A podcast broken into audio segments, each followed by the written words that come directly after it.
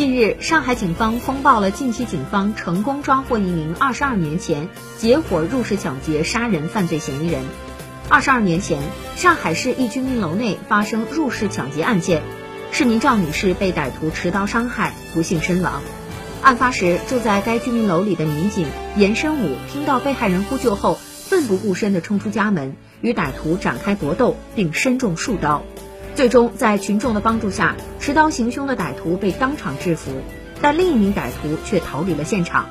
近日，经过警方的不懈追击，潜逃二十二年的犯罪嫌疑人宋某。在黑龙江省被抓捕归案，当年英勇负伤的民警严申武，从年轻力壮的小严，成了头发花白、有着近三十年警龄的老严。获悉宋某被抓获的捷报后，严申武心情久久难以平复，觉得终于对得起楼上那不幸遇害的赵女士了。